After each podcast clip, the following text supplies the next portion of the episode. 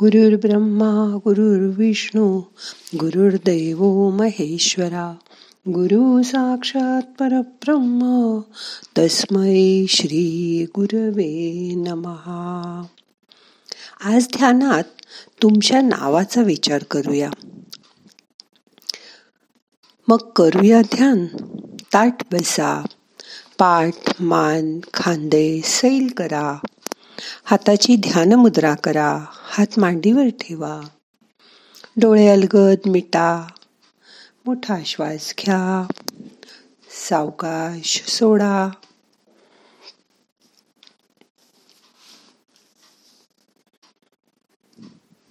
तुमच्या आईवडिलांनी तुमच्याकडे बघूनच जो तुमच्या जन्मानंतर आनंद झाला असेल त्यांना तो त्यांनी तुम्हाला ठेवलेल्या नावातून प्रगट होत असतो.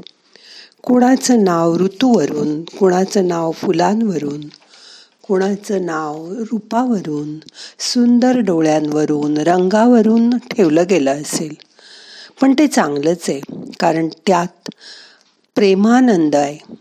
म्हणजे आईचं प्रेम आणि वडिलांचा आनंद. प्रेम अधिक आनंद.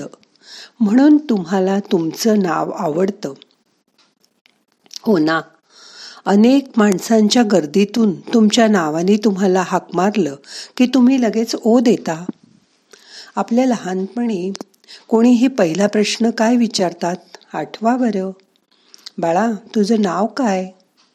त्यामुळे आपण बोलायला लागल्यावर जसं आई बाबा असं म्हणतो आणि बोबडं बोबडं बोलत काका मामा असं सांगायला लागतो तेव्हा आपलं नावही म्हणायला लागतो. आपल्याला किती अभिमान असतो आपल्या नावाचा. कारण असं बघा साधारण सर्वांचं नाव चांगलंच असतं. सहसा कोणी अलक्ष्मी कंस रावण शुक्राचार्य अशी नावं नाही ठेवत. कारण आपलं मूल चांगलं सज्जन आणि सुसंस्कारित व्हावं अशीच प्रत्येक आईवडिलांची इच्छा असते. त्यामुळे जय यश विजय सुलक्षणा सुमन जयश्री अशी नावं आपण ठेवतो. म्हणून आपल्या नावालाही खूप महत्त्व आहे. त्यामध्ये आपल्या आईवडिलांचं निर्वाज्य आणि निरपेक्ष प्रेम दडलेलं आहे. माणसाच्या मनात सतत द्वंद्व चालू असतं. देव आणि दानव या दोन्ही वृत्ती माणसाच्या मनात जन्मापासून असतात. त्यामुळे माणूस कधीकधी देवासारखं वर्तन करतो तर कधी दानवासारखं सुद्धा वागतो. त्यामुळे त्याच्या मनात सतत द्वंद्व चालू असतं. ततो द्वंद्वान बिधाता हा जेव्हा आपण स्थिर होतो मन शांत होतं तेव्हा द्वंद्वाचा अडथळा होत नाही. चांगलं वाईट शीत उष्ण सुख दुःख रात्रंदिवस अशा द्वंद्वांचा त्रास होत नाही. त्याचा आपल्यावर काही परिणामच होत नाही. विषयातली देहपीडा जिंकली की आसन जय होईपर्यंत द्वंद्व देहव्यथा न होता सहन करण्याचं सामर्थ्य आपल्या अंगी निर्माण होतं. अशी स्थिती झाल्यानंतर मन शांत आणि स्थिर होतं. मोठा श्वास घ्या. यथावकाश धरून ठेवा. सावकाश सोडा. जेव्हा सुखदुःखाच्या पलीकडे मन जाईल तेव्हाच मन शांत होईल. जसं रामाला चौदा वर्ष वनवासात पाठवल्यावर सुद्धा तो अजिबात उद्विग्न न होता शांतपणे वडिलांना आईला नमस्कार करून वनवासात निघून गेला. त्याला नसेल का मनाला त्रास झाला? झाला असेल पण तो सहन करण्याची ताकद त्याच्यामध्ये होती. मनाला थोडस दुखलं त्रास झाला की माणूस वाईट बोलतो वाईट वागतो पण असं होऊ नये म्हणून तुम्ही काळजी घ्या. त्याच वेळी डोळ्यातून गंगा जमुना व्हायला लागतात. यावेळी तमोगुण रजोगुण आणि सत्वगुण पार झालेले असतात. पण जर मुखातून वाईट शब्द बाहेर पडला तर सापाच्या तोंडातून जसं विष बाहेर पडल्यासारखे परिणाम आपल्याला बघायला मिळतात.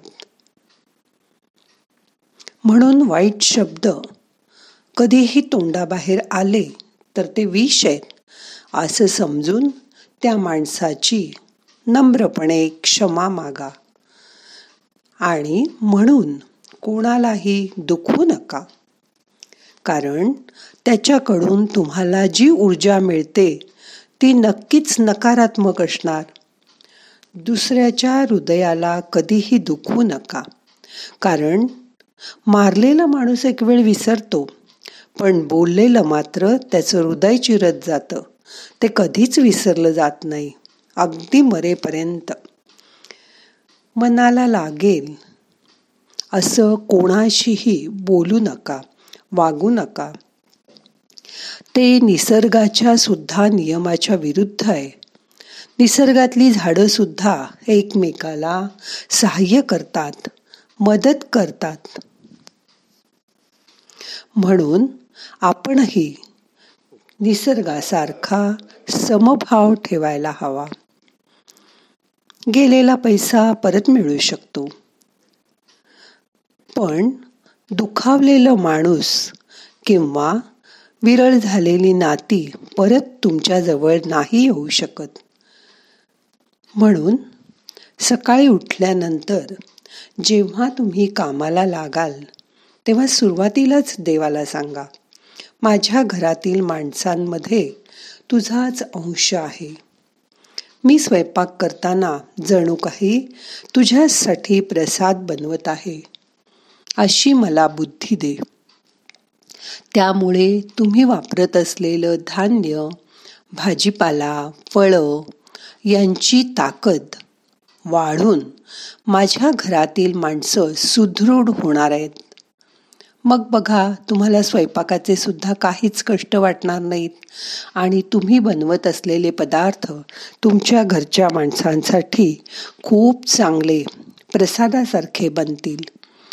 पुरुष जेव्हा नोकरी करत असतात तेव्हा त्यांनी पण असा विचार करावा की मी चांग चांगलं काम केलं तर माझी कंपनी मोठी होईल. त्याबरोबर मी आणि माझे सहकारी मोठे होणार आहोत. कंपनीला फायदा झाला की देव आम्हालाही त्या फायद्याचा वाटा देणार आहे आणि आम्हाला सर्वांना सुखी ठेवणार आहे. मोठा श्वास घ्या. यथा अवकाश धरून ठेवा. सावकाश सोडा. आपण जेव्हा मनात यशाचा आनंदाचा विचार करतो तेव्हा मेंदूतून येणारा ग्राफ वर वर जातो. पण जेव्हा तुम्ही दुःखी असता रागावलेले असता तेव्हा मेंदूतून येणारा ग्राफ खाली आणि वाकडा तिकडा येतो. म्हणून मनाला सुखदुःखात समतोल ठेवायचा नेहमी प्रयत्न करा. आहे त्यात आनंद माना आनंदाचे तरंग मनात येण्यासाठी तुमच्याजवळ जे आहे ते दुसऱ्याला द्या. यातूनच दान ही संकल्पना आली. म्हणून फक्त आपणच न खाता समोर जो भुकेलेला माणूस असेल त्याला अन्न द्या. आणि मग तुम्ही जेवण घ्या.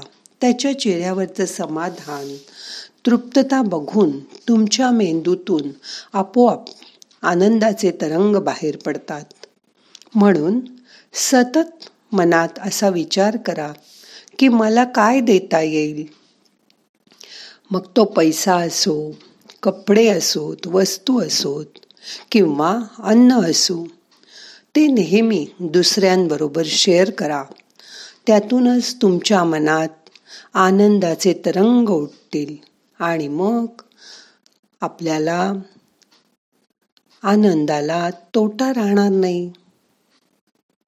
आनंदाचे डोही आनंद तरंग अशी तुमची अवस्था होऊन जाईल. मग सतत असं आनंदी राहायचा प्रयत्न करा. आणि तुम्हाला आई वडिलांनी ठेवलेलं तुमचं नाव सार्थ करायचं आहे त्यांचा प्रेमानंद सगळीकडे वाटायचा आहे कारण त्याच्यातून तुम्हाला निरपेक्ष प्रेम मिळालंय. हे विसरू नका. आता मन शांत झालंय. दोन मिनटं शांत बसा. मोठा श्वास घ्या. यथावकाश धरून ठेवा. सावकाश सोडा.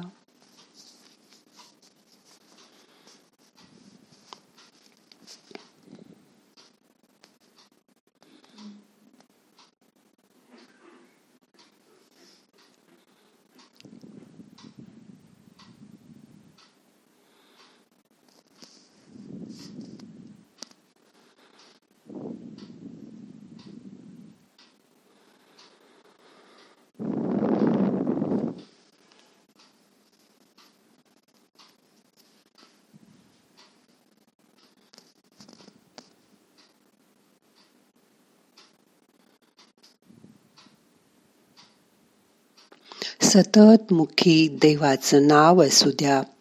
त्यामुळे तुमचं मन सुखाच्या लाटांवर तरंगत राहणार आहे. आता आजचं ध्यान संपवायचंय. प्रार्थना म्हणूया. नाहम करता हरी करता हरी करता हि केवलम.